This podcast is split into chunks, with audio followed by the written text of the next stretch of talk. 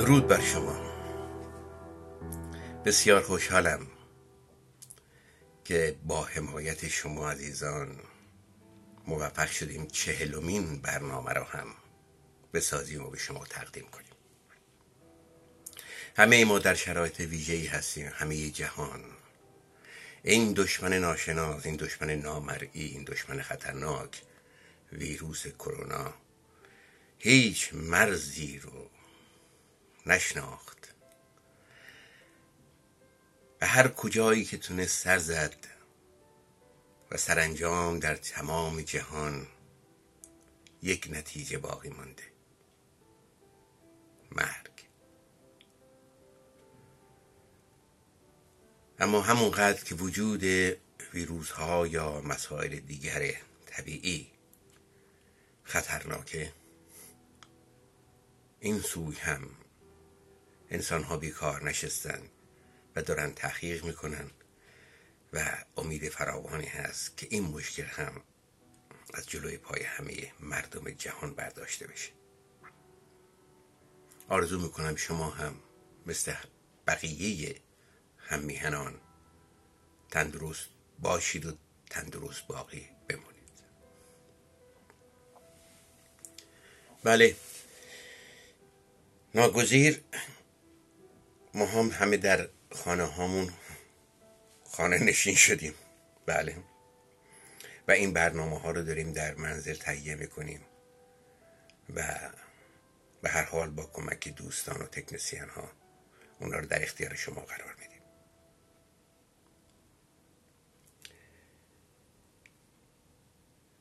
می‌دونید که در قدیم خنکترین و زلالترین آب تهران در منطقه بود که بعدا زندان قصر رو ساختند. همونجا. به همین دلیل هر کسی که به زندان قصر می افتاد می گفتن طرف رفته آب خونک بخوره. بعدا البته به هر زندان دیگری هم که کسی زندانی می‌شد می‌گفتن باز رفته آب خونک بخوره. این واژه این اصطلاح آب خونک خوردن از اونجا میاد. اما یادم این پیش از منه. در واقع این که میگم یادمه از گفته خانواده و آشنایان و دوستان به من رسیده که بین تهران و شهر ری که اون موقع فاصله داشت اومده بودن یک ترن کشیده بودن.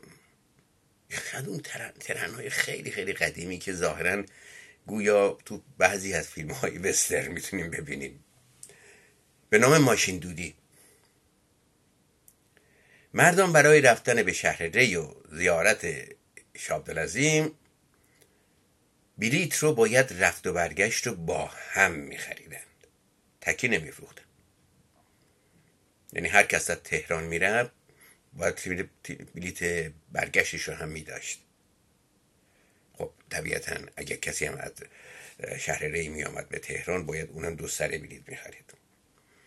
به همین دلیل اگر در شهر ری در همون نزدیکای شابدالعظیم دوستی آشنایی فامیلی چیزی وجود داشت اونها می‌دونستن که طرفی که برای زیارت اومده برای این سفر اومده بلیت برگشت رو هم داره. ولی با این حال بهش تعارف می‌کردن گفتن شما جان این حضرت امشب اینجا بمونید. می‌دونستن که اومد برگرده.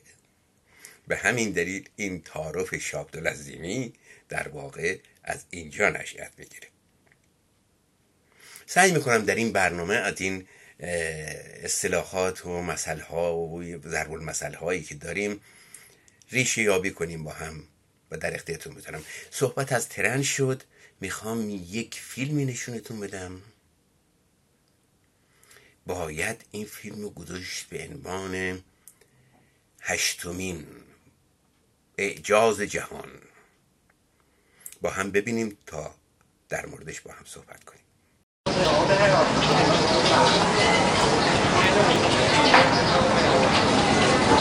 别过来。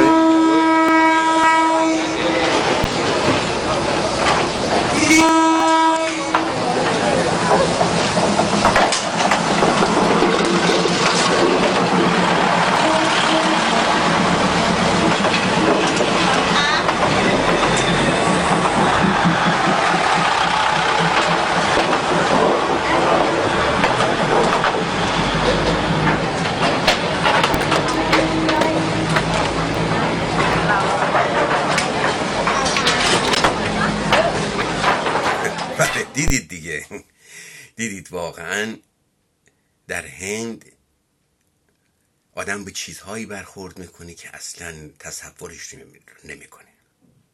زیبایی ها و اعجاب ها البته رابطه فرهنگی ایران و هند بسیار بسیار به هم نزدیکند و به جز یک چند باری درگیری های نظامی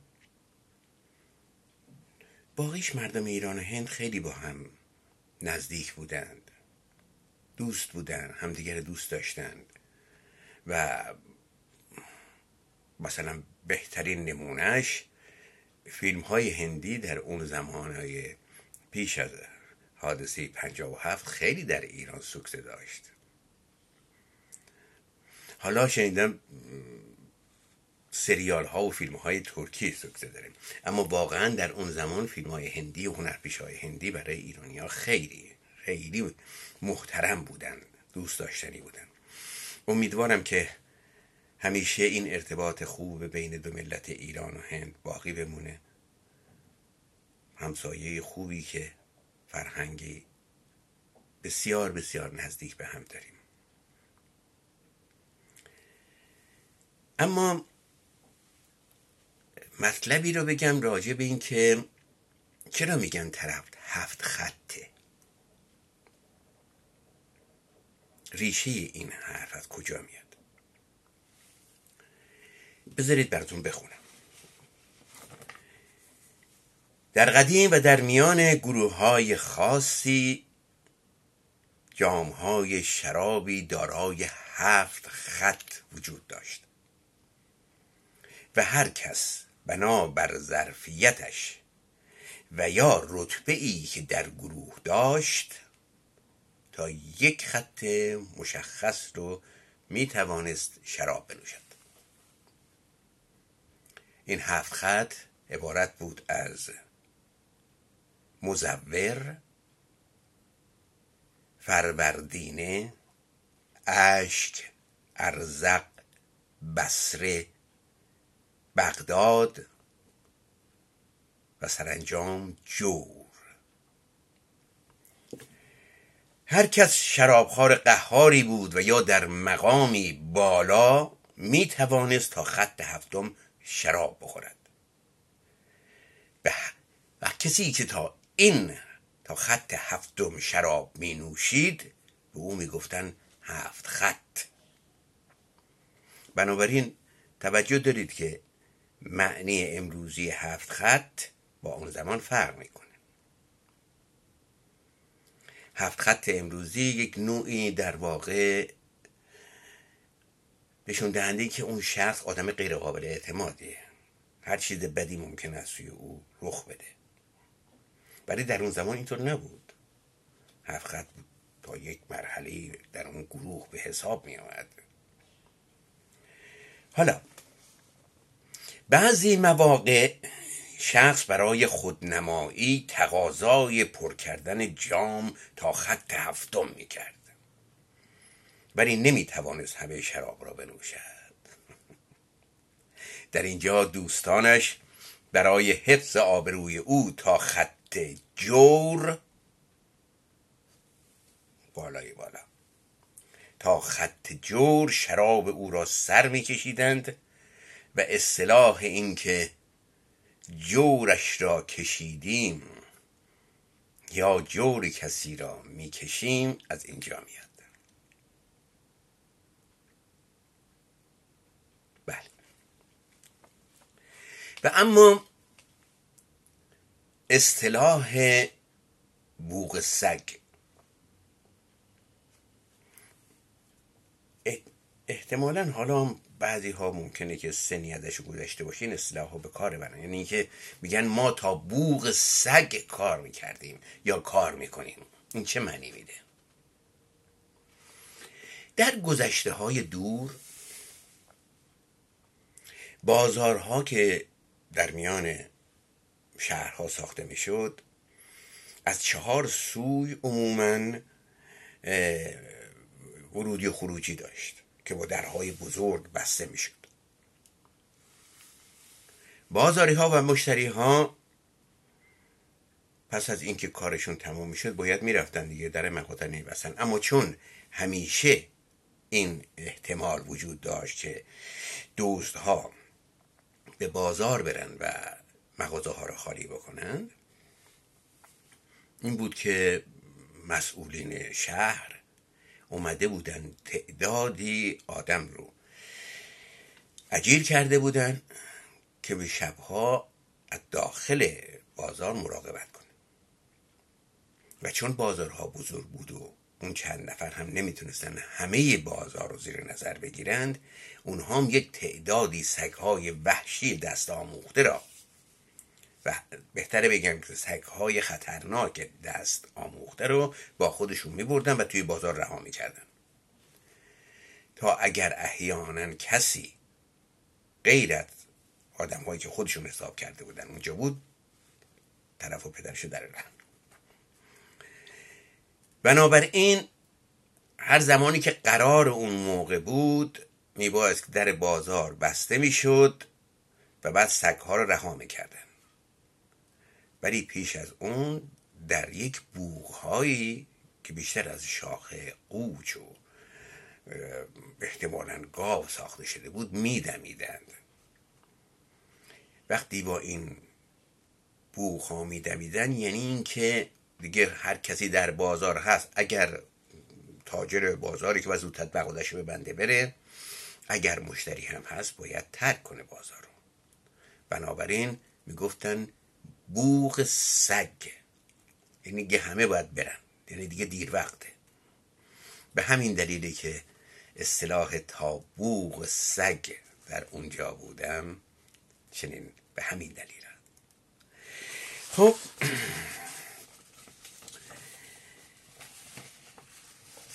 اینجا صحبت از کرونا شد و توی خونه موندن و که واقعا کشورهای متمدن سعی کردن به ملتشون این امکانات رو بدن که توی قرنطینه خانه بمونند بیرون نرند. این به خاطر خود اونها خانوادهشون و بالاخره مردم اون شهر و اون ولایت و اون دیاره باید رعایت بکنن. ولی نمی‌دونم چرا بعضی ها رعایت نمی‌کنن به همین دلیل یه فیلمی ساخته شده که با هم می‌بینیم. برای رعایت کردن از توی خونه بیرون نیومدن.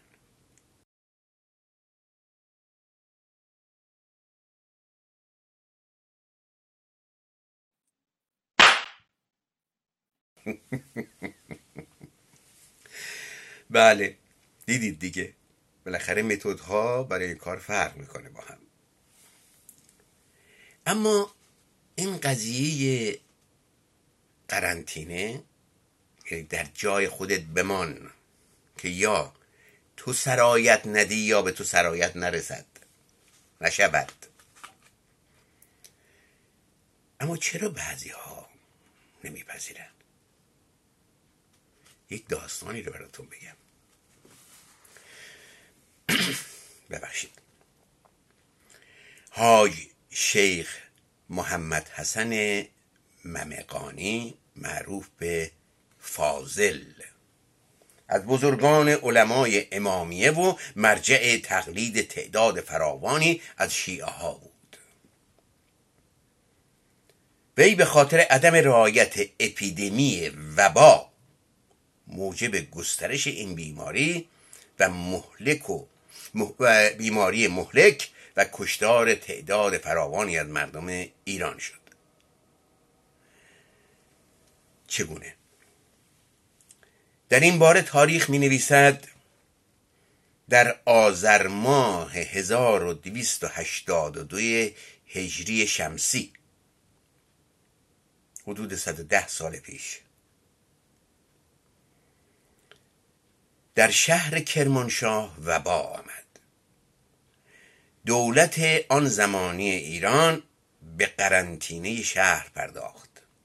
با این همه یک مجتهد بزرگ نجفی به نام آقا فاضل ممقانی همون که اول گفتم از رعایت مقررات پیشگیری بهداشتی سرپیشی کرد و با دسته 800 نفری زوار و 400 تن گدا که به دنبال آنان راه افتاده بودند از کرمانشاه به سوی تهران و مشهد حرکت کرد. و این عده در طول راه بیماری را سرایت دادند. دولت جرأت نکرد که آن شخصیت مهم و همراهانش را از ادامه سیر و سفر باز دارد این در کتاب شرح حال رجال ایران به نقل از آقای مهدی بامداد نوشته شده. می‌بینید که خشک مغزی تعصبات چه می‌کنه؟ خبر نداریم که اون آقای مجتهد فاضل آیا او هم به وبا گرفتار شد؟ نه. اما آنچه که قطعی است. هزاران هزاران نفر ایرانی ایرانی رو مبتلا کرد. و به کشتن داد. می‌بینید چقدر تاریخ تکرار میشه. دور برای خودتون کسی رو نمی‌شناسین؟ یه همچین مشابهتی تشابهی ندیدین؟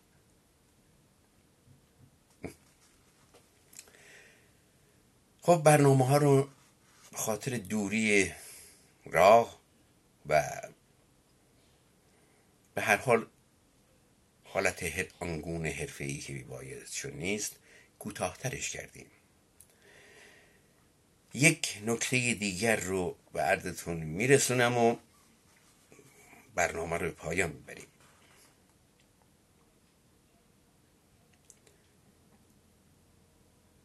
شرح توبه کردن آقا علی آشتیانی یا امین الحضور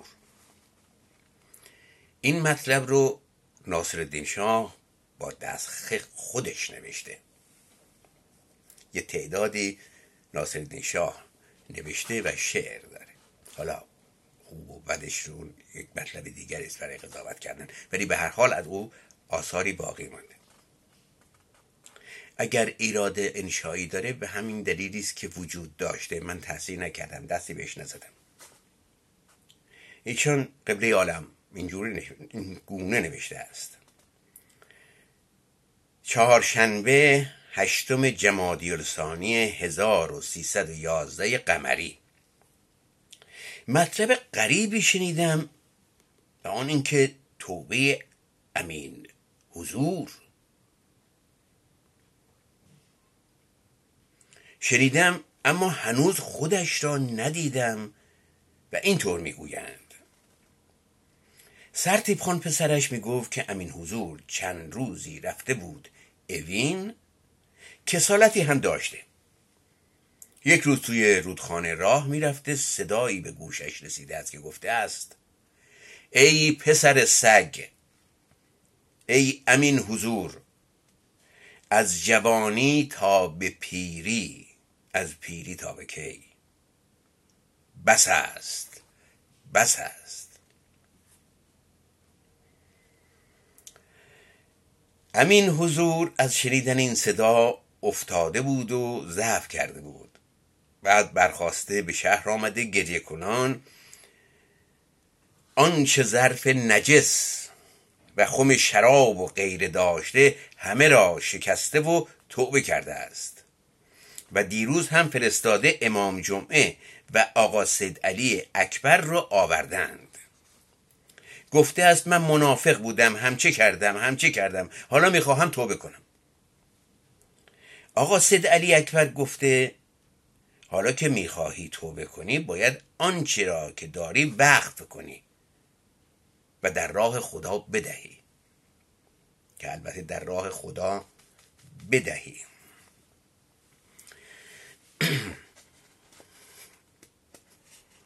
ولی کجا بودم؟ بله بله در بدهی امام جمعه گفته آخر او اولادی دارد همه مالش را اگر ببخشد سر اولاد بی کلاه میماند. و از این قبیل حرفا زده بودند به امین حضور. سرتیب خان پسر امین حضور خیلی متوحش بوده از اینکه مبادا آنچه دارد وقف کند. آنچه را که دارد وقف کند و برای آنها چیزی نماند. این, تقریر، این تقریرات از پسر امین حضور سرتیب خان بوده. اما هنوز خودش را ندیدم که بدانم چه وضعی دارد. بله قبله عالم ناصر دیشاین را نوشتن و نقلم هست که از روزنامه خاطرات ناصر دیشاه به کوشش نسرین خلیلی و مجید عبدالامین. حالا که صحبت به اینجا رسید یک از آن هم که در یکی از کشورهای کوچک آفریقایی خوانده میشه رو با هم میشنویم. این نوعش احتمالا شما هم نشنیدید.